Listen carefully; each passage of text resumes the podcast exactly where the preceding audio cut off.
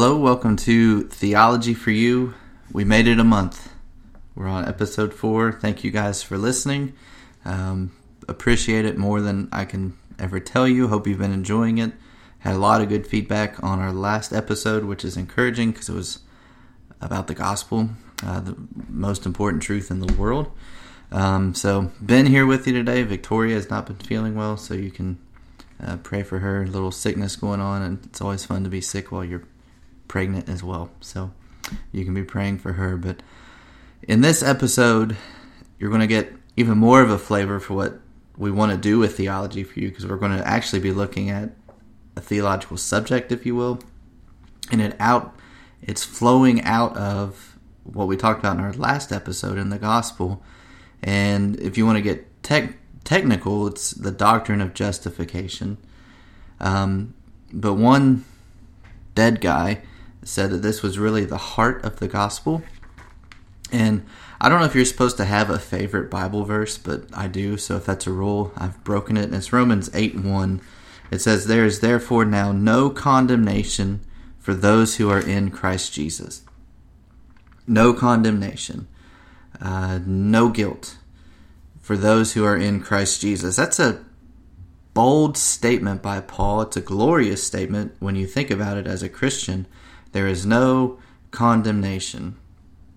Condemnation is a it's a legal term. It's a, a term of uh, a judgment placed on someone by God in this context. But for those who are in Christ Jesus, there is no condemnation. So how can that be? Especially as we talked about in our last episode that we have a problem, and that problem is sin, and our sin bars us from the presence of God, and it makes it impossible for us to have a relationship with God. So, how can those who are under condemnation go to being into a state of no condemnation?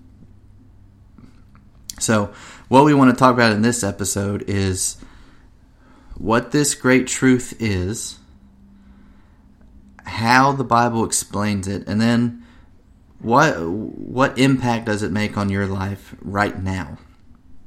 If this is the heart of the gospel, we need to understand it in order to understand the gospel. That might be a little redundant, but you're with me. So, first, let's look again, just very quickly, at our predicament. Paul puts our predicament in Romans 3, and he says, None is righteous, no, not one. No one understands, no one seeks for God. All have turned aside, together they have become worthless. No one does good, not even one. Their throat is an open grave. I think the King James puts it that their their throat is an open sepulcher to kind of prove the point. They use their tongues to deceive. The venom of asp is under their lips. Their mouth is full of curses and bitterness. Their feet are swift to shed blood. In their paths are ruin and misery. In the way of peace they have not known. There is no fear of God before their eyes. So Paul then goes on and he says, For by works of the law no human being will be justified in his sight, since through the law comes knowledge of sin. So there's our predicament. We're not righteous. We're not holy. We use our tongues to deceive. We're swift. Our feet are swift to shed blood, which, if you think about what Jesus said in Matthew 5, he said that if we hate our brother, we have murdered him in our heart. How quick are we to hate? How quick are we to be bitter? Big problem. Big problem.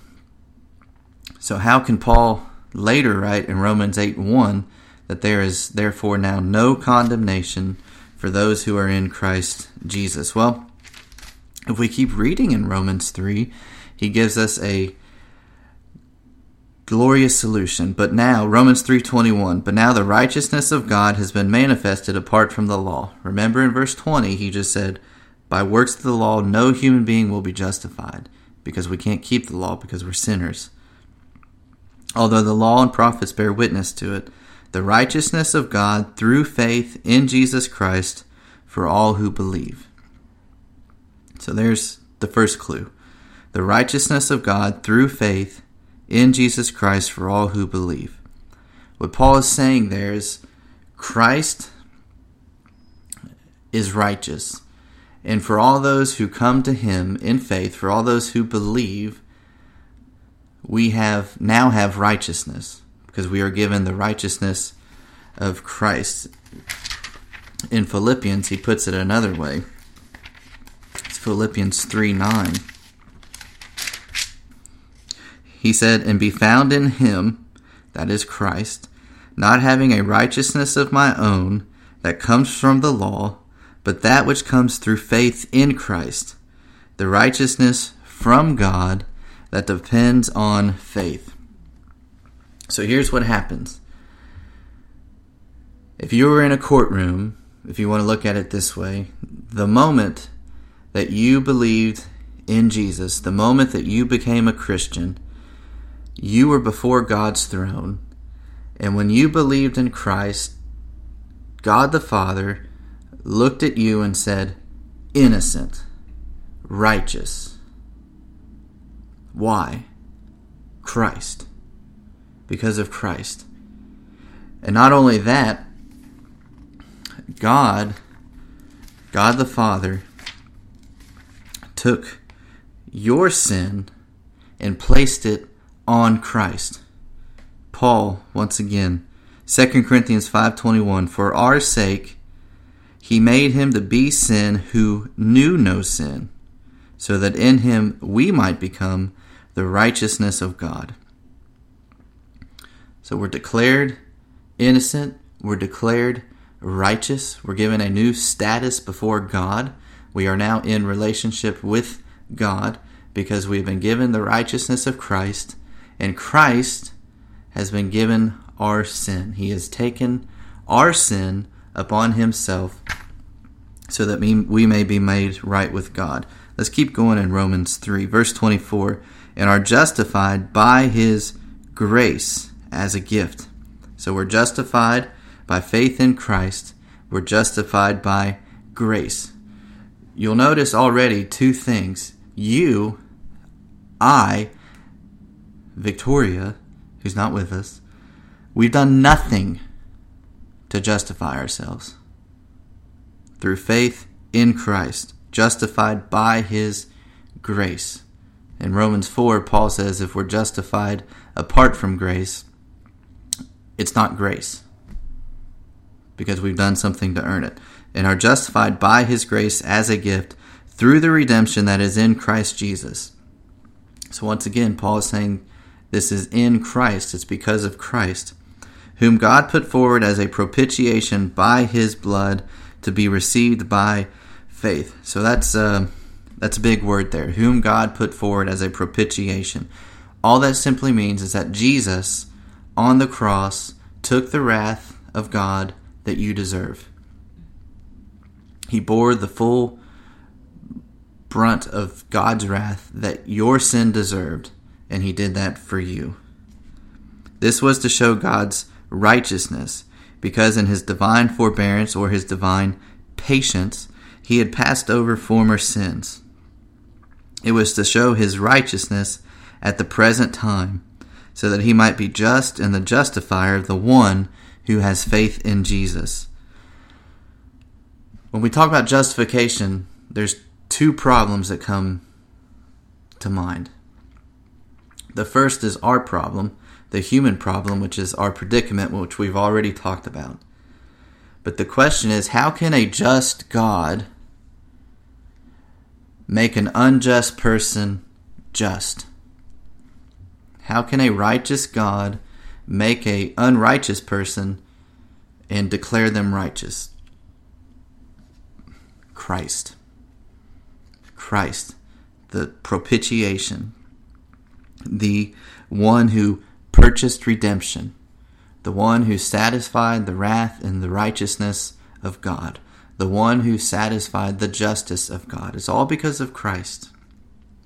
It's all because of Christ. So now, as Romans progresses, we come to Romans 5 1, and Paul says, Therefore, since we have been justified by faith, so we are now in a new position before God We are now in a new relationship with God. Since we have been justified by faith, we have peace with God through our Lord Jesus Christ.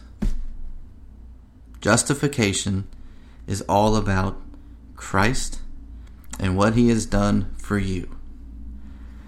In justification, all you do is you reach out an empty hand and you cling on to Christ, which happens because of grace. Even the faith that reaches out is not your work.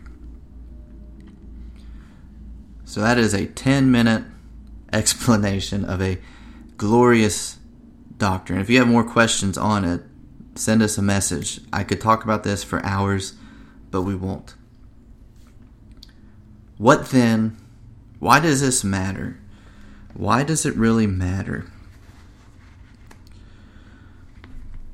I think one of the biggest things that justification does in our life is it brings us security.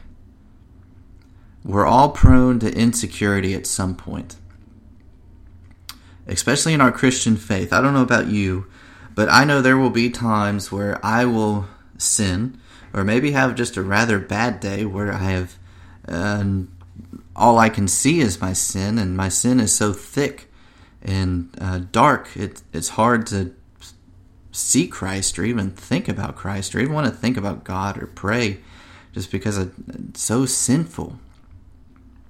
What justification tells us is that you are so accepted by God because of Christ, there is nothing that you can do to ruin that standing. There is nothing you can do to ruin the relationship. God will never throw you out because you are in Christ. If it were possible for God to throw Christ out of heaven, his Son, his beloved Son, then it would be possible for God to break his relationship with you as one who is in his Son, as one who is a Christian. But we know that's not possible.